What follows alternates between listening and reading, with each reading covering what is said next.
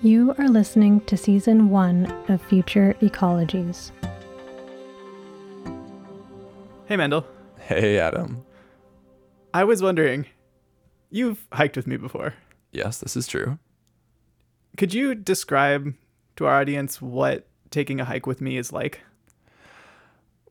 Well, uh, it's it's about the quality, not not the distance covered. Uh, it's I mean, there's plants everywhere, and every single one of them needs to be carefully explored and photographed and named. So, I love it. I'm glad. Uh, I've I've learned that for most people, it's a uh, it's an acquired taste. I, I mean, I do much the same whenever there's mushrooms out, so I can't blame you. So maybe like we're a little bit biased on this front. Yeah. Yeah. I'm going to introduce you to somebody. And he has got a story that I think is going to make my habit of stopping every few feet that much worse. Yeah, hi, I'm Dan Gluesenkamp. I'm currently the executive director of the California Native Plant Society. I grew up in California. I escaped the south to the north, and I've been here ever since. I I also escaped from the south to the north. It's just that I escaped from Northern California to British Columbia. Wow. So we have that in common. Does he remind you of you in other ways? Um, in some particular ways, yeah. Okay.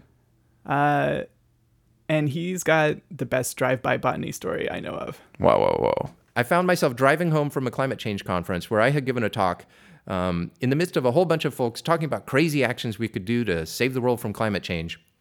I made a pitch that the first thing we should do, the most cost effective and the most careful and productive and um, no regrets strategy, would be first to find everything that's rare, and then second, take care to not destroy them. And I really believe that that's kind of the first thing that we should do for climate change. And the and the science is very clear that you know to deal with climate change, first you do basic conservation, and it'd be nice for us to start doing that. I had that in my head as I was driving home to San Francisco from a climate change conference in Sonoma and looked out the window at a site just off the Golden Gate Bridge. When you get off the bridge, there was a little teardrop island in the middle of all these lanes of freeway traffic. And I looked over there. They had recently trimmed some bushes back in preparation for rebuilding that off ramp. And I saw something that looked a little bit like a manzanita, but it's hard to tell when you're zooming by at 60 miles an hour. And so I kind of made a mental note. And the next time I drove by a week later or so, I, I really made a point of slowing down as much as I could and leaning over, looking out the window to see if I could get a look at it. But, you know, even on that off ramp, coming off the Golden Gate Bridge with all these commuters and everything, you can't slow down. There were horns honked. And so I, I still thought, huh, it looks a little bit like a manzanita. And it piqued my interest a little bit more. The, the most important part of that is that you know, this is an interesting site. It's very close to what I knew to be the, the location of the last remaining individual of the Raven's manzanita. That's a plant called, sometimes called the loneliest plant. It was discovered by the great botanist Peter Raven when he was 13, of course, prowling around the dunes of the Presidio, discovered the last individual of that species. I, when I saw something that looked like a manzanita growing somewhere near the site of that plant, I thought, well, you know, it's a one in a million, but what if? So that third time I drove past the plant, I went all out. I slowed down as much as I could. People honked their horns. I leaned over, still doing, you know, 45 or something, leaned over with my camera and tried to take a snap of it as I as I drove by. Um, I quickly looked at it and it was just a blurry mess. You couldn't see anything. And so I got on the phone and I called Lew Stringer, a friend of mine who's a great ecologist and like all great ecologists would much rather go out looking for a plant than sitting at his computer. So I, I didn't reach Lew. I left a message on his answering machine. Hey Lew, sorry, this is uh, Wild Goose Chase, but you know, there's something that looks a little bit like a manzanita. I'm sure it's not, so I'm sorry, but you know, wouldn't that be cool if it were a mate for Raven's manzanita? Wouldn't be, that be cool? Okay, bye. And then I got cut off by the beep of the machine. And so when I got home, five, ten minutes later, I called Lew again, and he picked up the phone this time. He said, I can't talk. We're loading up. We're going to go out and look for it. Uh, my name is Michael Chassé, and I work for the Division of Natural Resource Management and Science here at uh, the Golden Gate National Recreation Area. So he and Mark Frey went out. They drove past once. They said, ah, no, it's just a weedy leptosperma bush.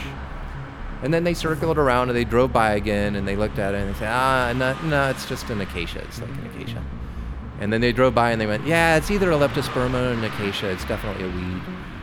I don't know why, but they they, they pulled over They parked kind of off the freeway on a side road. uh, and so there was no way to walk to it um, without crossing a highway, risking your life. They ran across three lanes of freeway, and then they ran across another three lanes of freeway. And we're talking rush hour Golden Gate Bridge freeway. They found themselves on that little traffic island that, that no one had really been on since probably 1937, since you know the bridge was built. And they broke out their Jepson manual and they keyed it out. Uh, and we it was a manzanita. If you know, you don't have to be an expert manzanitas to know it's generally a manzanita. I'm good at spotting weird things, but I usually don't know what I'm seeing. The question was, what is this, and, and how is it here and not discovered? It wasn't the Raven's Manzanita. It wasn't a mate to the loneliest plant. It was a survivor of the Franciscan Manzanita, the, the plant that we all knew had been driven extinct. It's not often that happens where you you find a presumed extinct plant and have a chance to to save it, and so that became our second last of its kind manzanita here in the Presidio. Wow.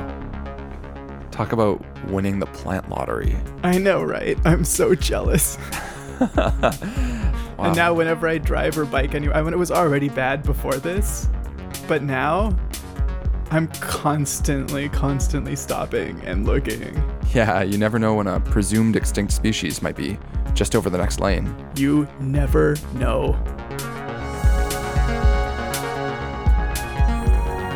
Broadcasting from Vancouver, British Columbia, on the unceded territories of the Musqueam, Squamish, and Tsleil-Waututh peoples, this is Future Ecologies, where your hosts, Adam Huggins and Mendel Skulski, explore the future of human habitation on planet Earth through ecology, design, and sound.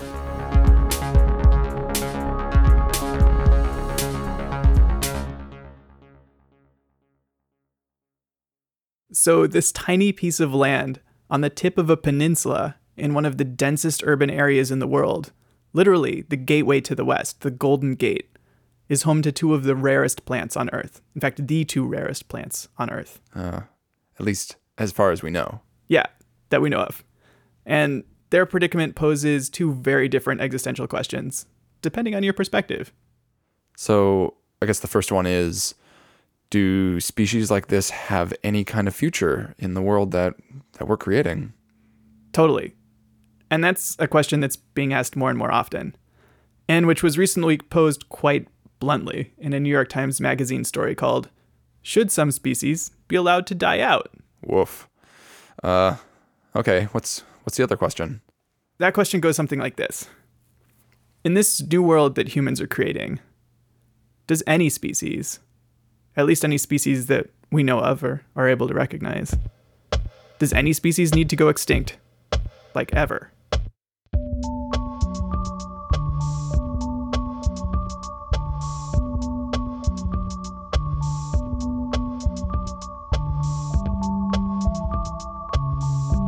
Okay, before we go any further, what is a manzanita?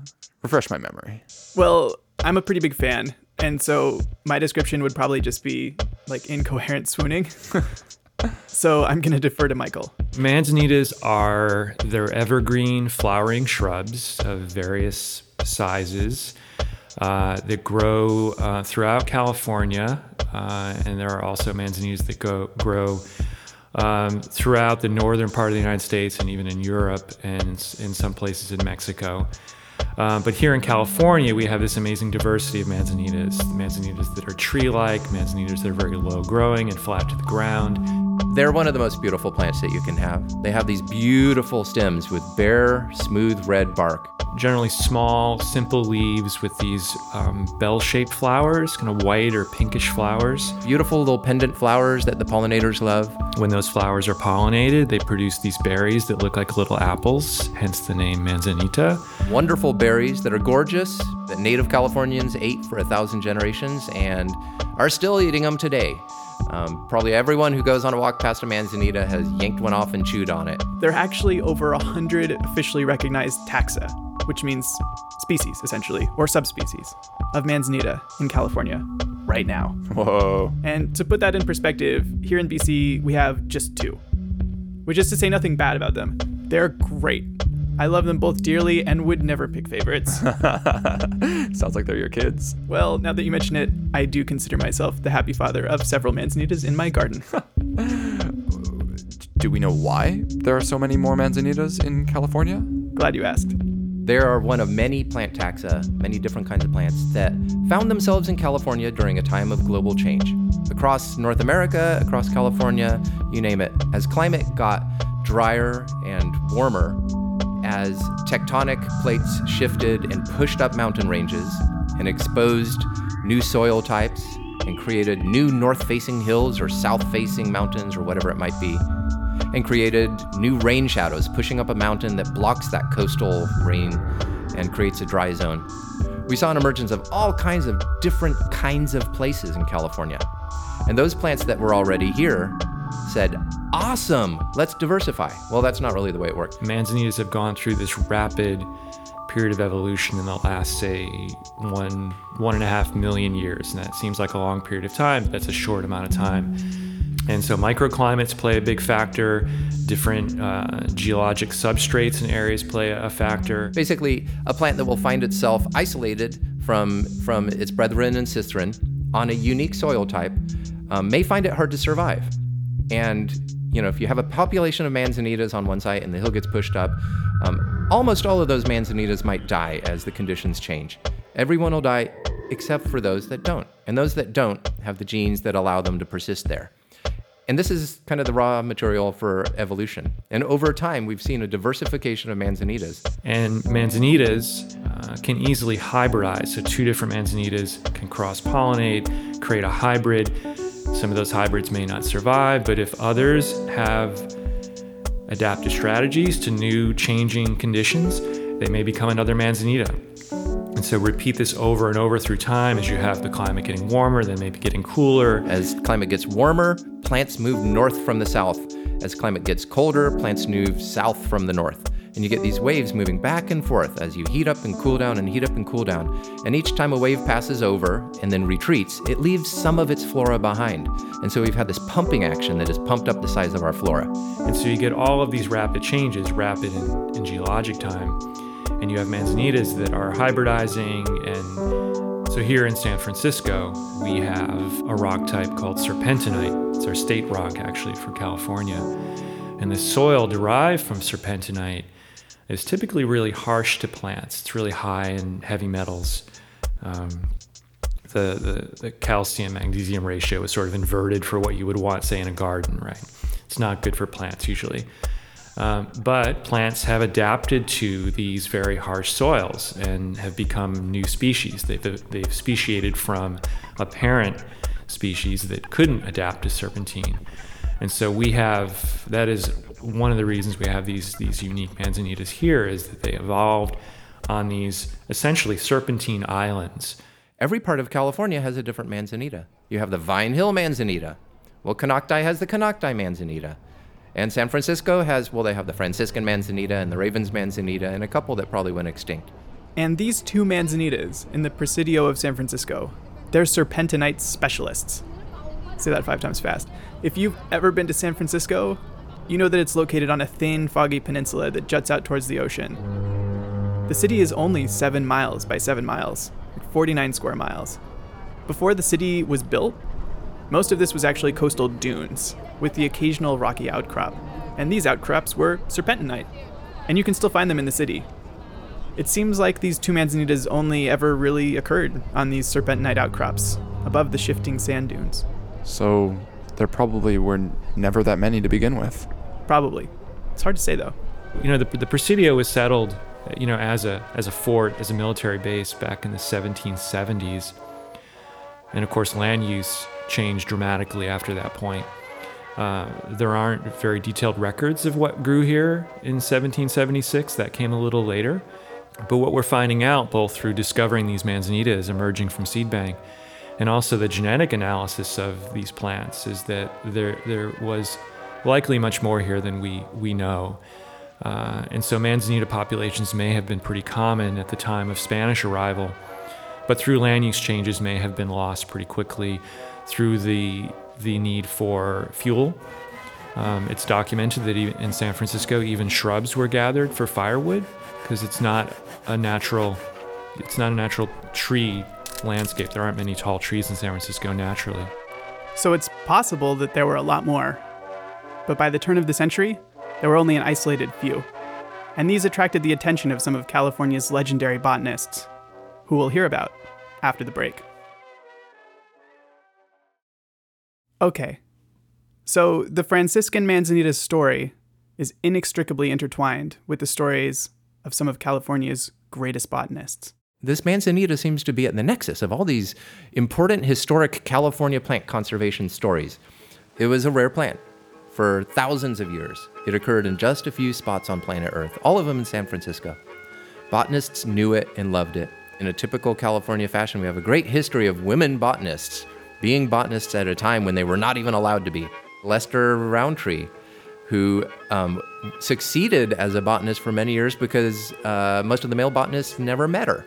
Jepson, the you know one of the legendary California botanists, was was uh, completely overwhelmed when he met Lester in person, found that she was a woman, and and just sputtered that he thought she was a man, and and kind of presumably therefore had let her get away with botany for all those years. So she was very active in this plant. She actually, Lester Rowntree actually, um, in one of her books, describes how she went to save a Franciscan manzanita from one of these cemeteries before it got bulldozed. She crept up in the dead of night in her Packard, backed it up to the gate of the cemetery, snuck in with a shovel and a gunny sack, and dragged it out and loaded it in her trunk. Like a grave robber, she said, I garnered it ghoulishly in a gunny sack.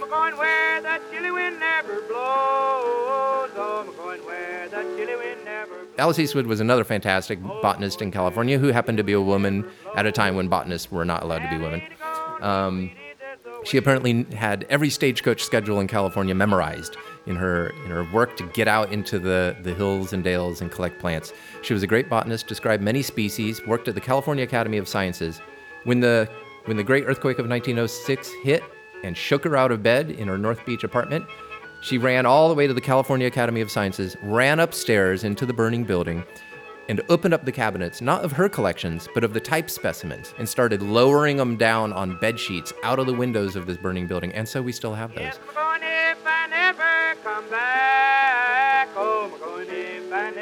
Uh, and so Alice Eastwood um, looked at the manzanitas here in San Francisco. Uh, they were surviving in the tops of the, the, tallest hills and in these cemeteries that weren't developed, and determined that they were, in fact, unique. They were different than other manzanitas. And so she wrote this up in a scientific paper. It was peer reviewed and accepted. Uh, and her determination has existed to today that um, the, the, the Franciscan manzanita, which grew in Laurel Hill Cemetery, uh, is a unique manzanita and different from the ones that it was lumped in with previously. Uh, now, what Alice Eastwood didn't know was there there was a second manzanita in these locations that looked a lot like the Franciscan manzanita. Um, it really wasn't until the 60s when um, genetic analysis became part of plant taxonomy that it was determined that the that the other manzanita, the other form of, of the Franciscan manzanita, was actually a unique species. It was different, uh, which we now know as the Raven's manzanita. And so we now know there are two unique manzanitas that only grew here in San Francisco and nowhere else. They've never been described from anywhere else. All the collections that were done in California the only place that the Franciscan manzanita and the Ravens manzanita were found were here in San Francisco in like five locations. The last of the 1849er cemeteries, these beautiful wild old cemeteries with the tombstones from those first Europeans to lay siege to California. Over the course of the 1930s and 40s, all of these cemeteries were removed, one by one, until only the Laurel Hill Cemetery was left, which really alarmed our merry band of botanists. And so they were terribly upset when they learned that the last of these cemeteries was going to get bulldozed to make room for housing, and that the Franciscan manzanita and some other rare plants were going to be lost.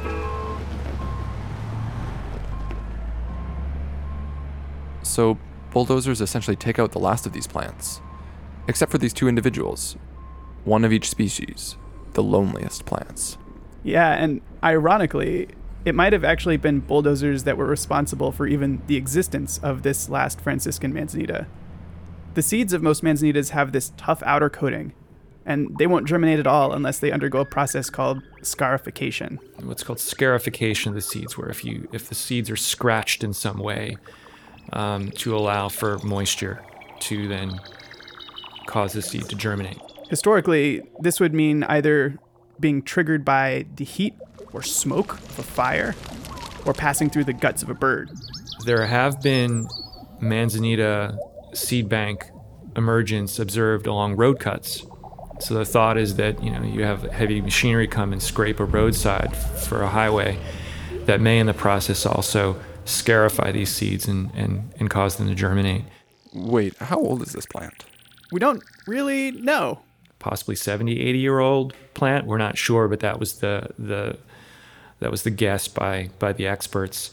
Um, and so that 70 year estimate corresponds with the construction of the highway, the original highway approach to the Golden Gate Bridge. And so the best guess among the experts is that that Franciscan manzanita found along the highway may have germinated from the construction of the highway, um, from a from seed that was in the seed bank for who knows how long. Isn't that cool? This plant might be the actual like sister of the Golden Gate Bridge. Oh man. So this last manzanita is hidden by the highway for decades until Dan spots it during construction. Yeah. So so what do they do with the plant? Well, this is where things get pretty weird. Why? What happened? Uh, Fox News happened. Oh. All right, so would you spend $175,000 to move a bush? Now, San Francisco recently did, and Steven Crowder went to the city by the bay to find out why. Steven. This is Doyle Drive, a billion dollar freeway reconstruction project in San Francisco. Now, nobody has a problem with the rebuilding of this place, but what people might have a problem with, however, is the 175,000 taxpayers' dollars used to move a bush that was smack dab in the middle of it. Enter the Franciscan manzanita, otherwise known as this word here that I can't pronounce. Awesome. oh my god. Okay, the Latin or scientific name of this species is Arctostaphylos franciscana. That's not so bad. And I am a fierce proponent of Latin binomials as species names. They're actually really helpful and descriptive because they not only contain clues about what the species is like and what its history is, but also how it's related to other similar species. And it doesn't matter how you pronounce them because Latin is a dead language. You know, if someone tries to insist they have the right pronunciation for a scientific name, just give them a knowing smile and nod. And And I'll give you one example of why this is so cool. So there's this other manzanita that has tons of common names. Some people call it bearberry, some call it kinnikinnick. I love Kinnikinnick. Me too. And its Latin name is Arctostaphylos uvaursi.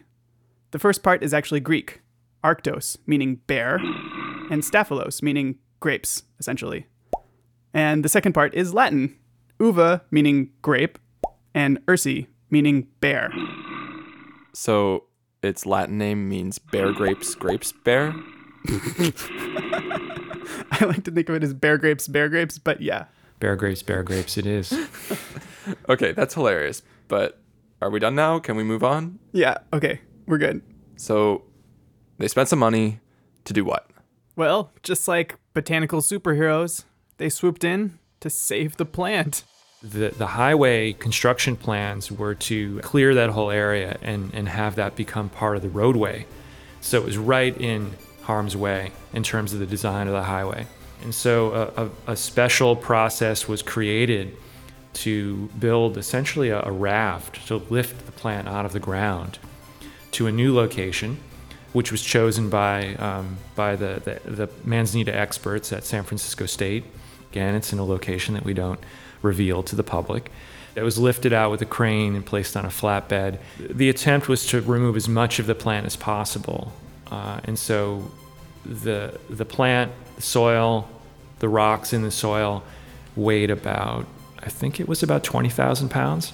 And the risk paid off. That original plant, which uh, the staff here in the Presidio have nicknamed Francie, um, has survived and is still in its location and producing flowers and uh, thriving to this day.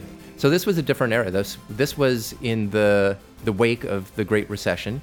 Obama's stimulus program was in effect. The most sweeping economic recovery package in our history. Nancy Pelosi was under attack from the Tea Party conservatives. The Tea Party is the 1.1 billion dollar Golden Gate Bridge project funded by Obama's stimulus program and in Nancy Pelosi's gr- district was a great target for those Tea Party conservatives to say it's a shrub. I can buy a shrub at the nursery for $6. Why are we spending money on that? Fortunately, Caltrans is used to stuff. They had budgeted $750,000 for this, and so putting a very small portion of that into saving the plant, they were they were thankful for the chance. They got to de-extinct a species. They were quite happy about it. The money was there for it. It cost about a cup of coffee for every person in San Francisco for one day, relatively cheap. Um, San Franciscans were generally very much behind it. It wound up on the cover of the voter pamphlet for that year, which was very interesting given the kind of political attacks on it. So when the dust clears, the Franciscan manzanita was successfully secreted away to an undisclosed location, which makes it a lot like its relative, the Raven's manzanita, not far away. Hmm. I can see why Fox would have latched onto this, though. It's like we spend all this money to protect these manzanitas, but we don't tell anyone where they are. Yeah, it's kind of unfortunate. But the danger of damage is just too great if they were public. And besides, it gives those of us who are really committed a really exciting treasure hunt. don't tell me you know where they are. Well, I did grow up with Pokemon, you know. like you got to catch them all? Yeah, exactly. And let's just say I fared a little bit better than Fox News did. Excuse me, have you seen this bush? No? Have you seen this bush? Why have you seen this bush? There's still this question that's bugging me. Like, how do you go from just one remaining plant individual? Aren't they basically just extinct at that point without a mating pair? Well, yeah. That's that's actually where the two manzanitas differ. Before all the Franciscan manzanitas were destroyed, some really committed botanists collected some and started growing them out.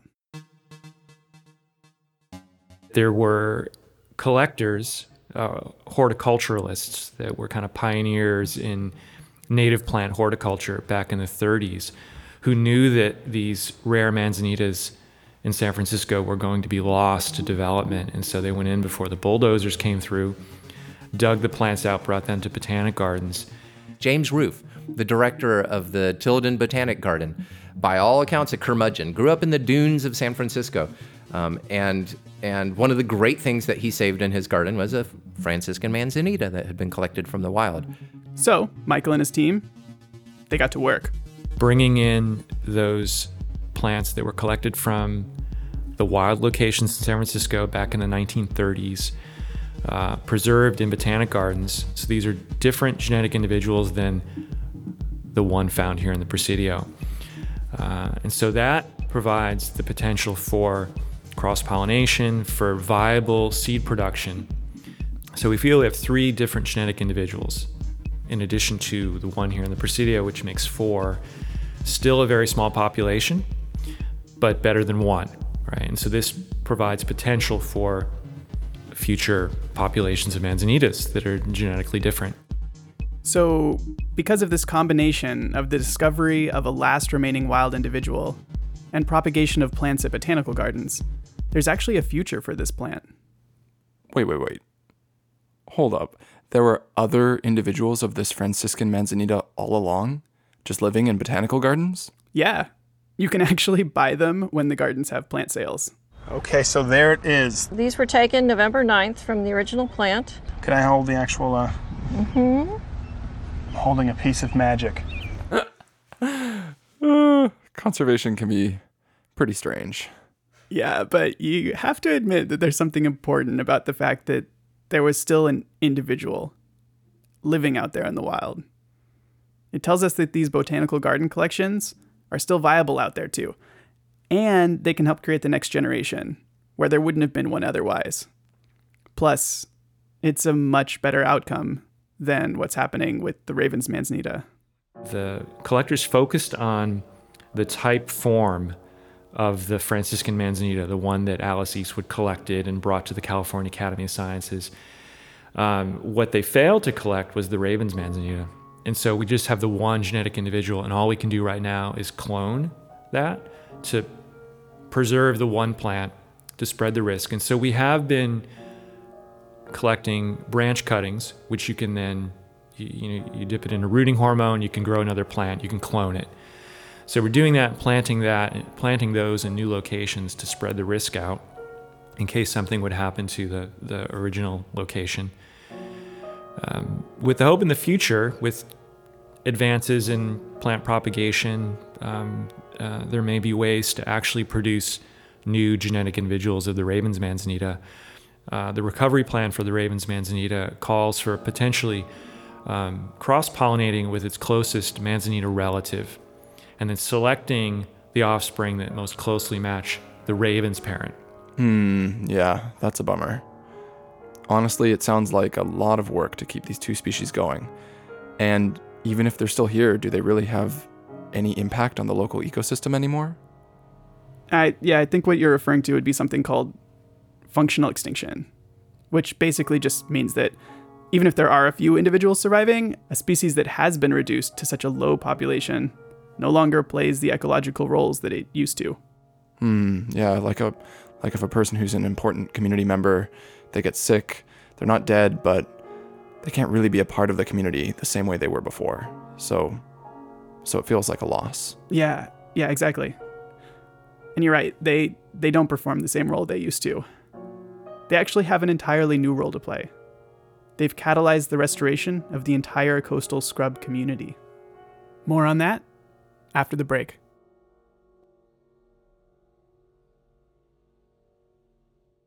we we don't value these things simply because they have ecological function at this moment in time.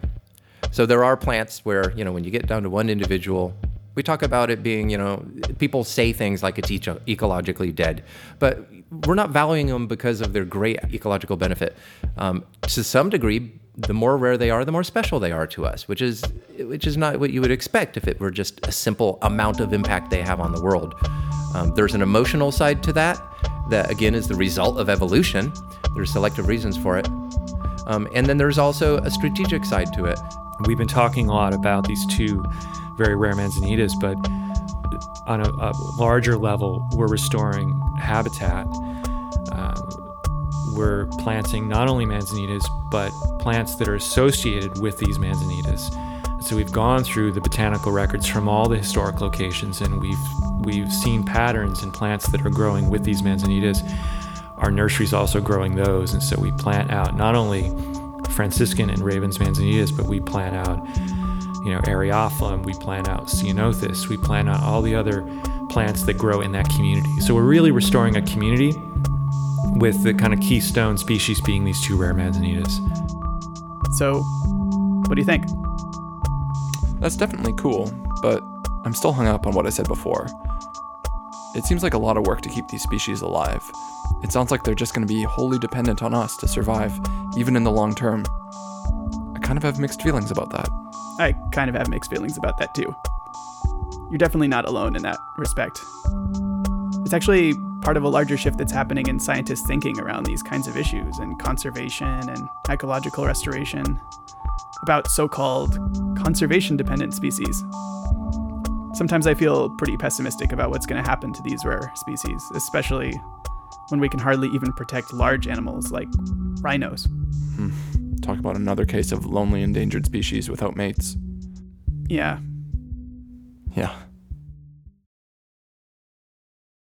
Fortunately, that's not at all how Dan feels about this. I don't think we talk about conservation dependent antiquities and great works of art. We accept that those marvelous paintings that we get to look at in art museums that, that teach us about what people were like hundreds of years ago, they are conservation dependent. If we don't take care of them, we'll lose them. And in the same way, yes, we do have some species that, con- that are conservation dependent, but that doesn't diminish their value. We get something out of taking care of things. It is fundamental to our nature to need to take care of other humans, of, of other species, of systems, of things, of beliefs. It's, it sustains us. to a certain degree, some of the problems that we have in this world is that people who need to take care, people who need to be working on making things better, don't have that opportunity.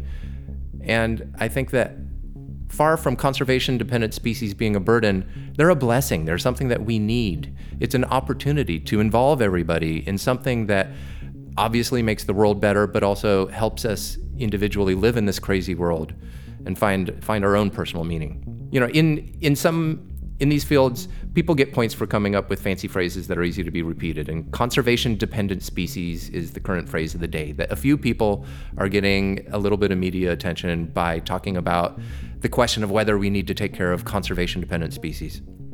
I absolutely reject anyone who's saying that we need to give up on trying to save species. Um, anyone who says that we need to give up on trying to save species because it's been a failure just doesn't know the facts. The data are clear that we've been incredibly successful, even though we haven't invested in it. Those folks who are really working in it, they may bemoan how expensive it is. They may bemoan that there isn't enough money allocated to save this bird or that plant, but none of them are saying that we shouldn't try. First, we have to try before we give up. I think that with a small investment, an investment that really yields all kinds of special dividends, we can save everything. And we can actually have a period here, not of great extinction, but of reduced extinction. That we can actually lower the extinction rate beyond the natural background rate. And that creatures looking at the geologic record a million years from now can look at that level. They can look at the plastic layer in the Earth's geologic history and say, wow, something really weird happened there. Extinction kind of went on pause. Someone must have been there emitting plastic and saving species so that when they were done, the Earth was more diverse. All those species that they inherited, most of them are still there, and new species emerged. There's the South Central Clarkia. There's all these species that emerge due to diversification of things that we are planting and spreading around. Over geologic time, they will become part of their natural communities. They will diversify. They will pick up predators and pathogens and herbivores, and they will become part of their natural communities. And climate will change, and there will be different selective pressures, and these different populations will diverge. And the fancy word for that is evolution. And there's a, a near certainty that if we don't Venus the place, if Earth is left living when we're done, that our legacy will be one of diversification. That having moved these things around the planet, even though they cause a lot of trouble, and even though even though biological invasions do reduce diversity locally, on the geologic timescale, it'll actually be a net plus. Our job is to make sure that it's a big plus, that we that we move new flowers into our garden and we don't lose the old ones, that we save those special things from the past so that they get to persist alongside the new things, and that we that we expand the we expand the diversity of planet Earth. And we absolutely can.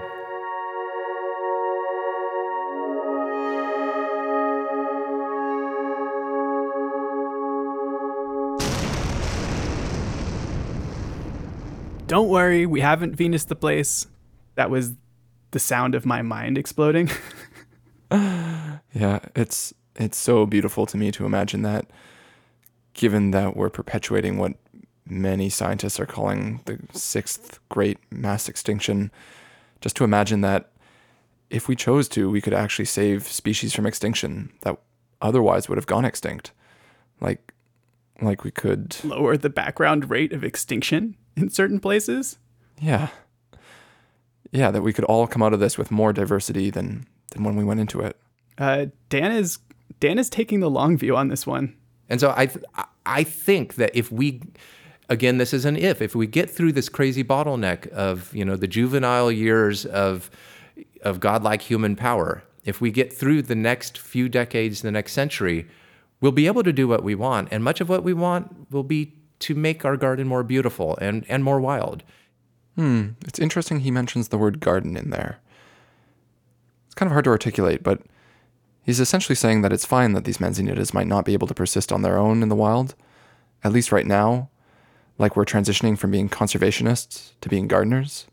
Yeah. Yeah, I kind of I started as a gardener. So I've been going the other way. But now I'm kind of going back. This is kind of back and forth. I love gardening. Lots of people love gardening. In this way, the Presidio of San Francisco is kind of like a microcosm of what we're doing to the planet in general. And so the management reflects that. Well, the Presidio is definitely a mosaic of different land types, and, and the land use history is different throughout the park. And that's what we have, and we're preserving what we have, restoring what we can. Um, and by restoration, you know, we're, we're not trying to restore back to a certain period in time. Certainly, we're using the past to inform our efforts. We look at what's lost, we try to bring those plants back, uh, knowing full well that conditions have changed, um, knowing that it's going to go on a trajectory that's appropriate for right now and for where we're going in the future. And so, and especially with climate change being a big consideration, the, you know, the, the guidance that's really given by climate change experts is build resiliency into these ecosystems as much as you can so that they have the ability to adapt over time to rapid climate change. For as long as we're on this rock, the genes in these plants, the genes in these animals, are going to be the raw material, the engineering food stock we need to survive on planet Earth. Each of these organisms is the, the latest story in um, living on planet Earth during each generation, they go through these bottlenecks. One year is a wet year, and everyone drowns except for those that can survive that wet year. The next is a dry year, and everything dies except for those that have the genes to survive a dry year. The next year is a fungus outbreak, and everything dies except for those that have the genes to survive a fungus outbreak. You do that for a few billion generations, and you wind up with organisms that are a library of secrets to surviving on planet Earth. This, these organisms are books that we are just learning how to read. We're only just deciphering the alphabet. We're going to be on this planet for as long as there are humans. We're not going to colonize other stars. This is what we got. And we owe it to our descendants to save those books intact, to not lose them, to not scramble the pages, to keep those, those, those valuable things intact so that as they learn to read them and they learn to write their own books, they'll have that raw material. Hmm. That library metaphor is actually really helpful. Like if the Great Library of Alexandria is burning, every single last book that we could save could be so valuable in the future, even if it is missing a few pages. Especially with climate change. There are species that are rare now that might become keystone species in future ecosystems, future ecologies, as the climate changes. It's still hard for me to understand how Dan can be so optimistic. Yeah, well, that's the fun thing about plants. I mean, I, I get to be optimistic because I'm not working on the oceans. it's so sad. but in all seriousness, I'll let him I'll let him make his pitch. We have in California, we have more plants than any other state. We actually have more rare plants than most other states even have plants. Um, people come from all over the world. I mean, a, a, chunk of our economy is supported by people coming from Germany to see Joshua trees, or people coming from China to see redwood trees, people coming to see the great wildflower displays that California has. I mean, this is there are there are other countries that would love to have the tourism economy that we have that's just based on a few charismatic plants. Beyond that, we've got we don't even know how many because we're in an era of incredible botanical discovery right now. We know that we have something like 7,000 plant species, plant types that are native to California. The truth of the matter is that it's probably more like 12,000. Once we start looking at them carefully, we'll find that's not a species, that's six different species, and they're not even related to each other. Um, but we do know that we have an incredible wealth of species. About a third of them are rare. That doesn't mean that a third of them are endangered and going to go extinct. It just means that they're rare, they're special. They may only occur in one or two or 10 places. And they've only ever occurred in one or two or 10, and they're still there. And so I, I think we've got the elements of a really great story. We've got the world's fifth largest economy, where we have done more paving and agging and parking lotting than anyone else in the world. And yet, somehow, we have managed to save essentially all of those things. We have more to lose, and we have done more to lose them. And you would think that it would just be complete devastation. But the one story that people don't tell is the incredible success story of plant conservation in California. We're actually rolling back the list of extinctions in California. And we're not doing it by incredible magical technology. We're doing it by getting out there with some boots and looking for plants, or by doing the science to, to try and resolve these kind of taxonomic questions, or even just by driving and looking out the window and spotting a plant in a place that a million people have driven by in the last month. Guess I'm feeling a little bit better about California, at least. Oh man, I am not that optimistic about California, hence me leaving. But I think that Dan's point extends well beyond California. it's like it's a it's, it's a major shift in how we think about and fund and participate in conservation. And so I believe biodiversity is at its all-time low valuation right now. We don't value it. We're, we're willing to lose something to extinction for the, for the value of a mall parking lot. It is at the lowest possible valuation that biodiversity has ever been or ever will be. Um, and future generations will recognize that. So our greatest enemy is giving up. And it, and it really makes no sense to give up when you're succeeding. And that's kind of where we are now. And so I think at this point in time, we could be in a completely different world 10 years from now through some small thing that we just don't see now. And it could be something like we start talking about our successes and realizing that we have them. And we start feeling like we, we do have power. And that spreads and the, and the whole paradigm changes where we're joined by other partners, where the community buys in, where we're part of a winning team that is growing. And, and that's kind of all it would take to completely turn this around and for us to realize that we live in a garden, that we live in a Garden of Eden where things are mostly wonderful. And, and you can go outside and, and, and see a, a, a beautiful sky and it ain't falling. And with that, thanks for listening to our third episode of Future Ecologies. Future Ecologies is produced by myself, Adam Huggins. And me, Mendel Skulski. We'll be back in a couple of weeks. Please tell everybody that you know. Subscribe, rate, and review the show wherever podcasts can be found. It actually takes a lot of work to put these together, and it really helps us get the word out. In this episode, you heard Dan Gluesenkamp and Michael Chasse. This has been an independent production of Future Ecologies. Our first season is supported in part by the Vancouver Foundation. If you'd like to help us make the show, you can support us on Patreon. To say thanks, we're releasing exclusive mini episodes every other week. The first one is already out on our main feed. Check it out, it's really good. To get access to the rest, head over to patreon.com slash futureecologies. You can also follow us on Facebook, Instagram, and iNaturalist. The handle is always Future Ecologies. Special thanks to Kirsty Cameron, Theo Fatanides, Jacqueline Lim, and Ilana Fenario. Music in this episode was produced by Sunfish Moonlight and Port Bow. You can find a full list of musical credits, show notes, and links on our website, futureecologies.net. And if you've made it this far, thank you so much for listening. We really appreciate you and your feedback, so feel free to get in touch with us via the contact form on our website. See you in two weeks.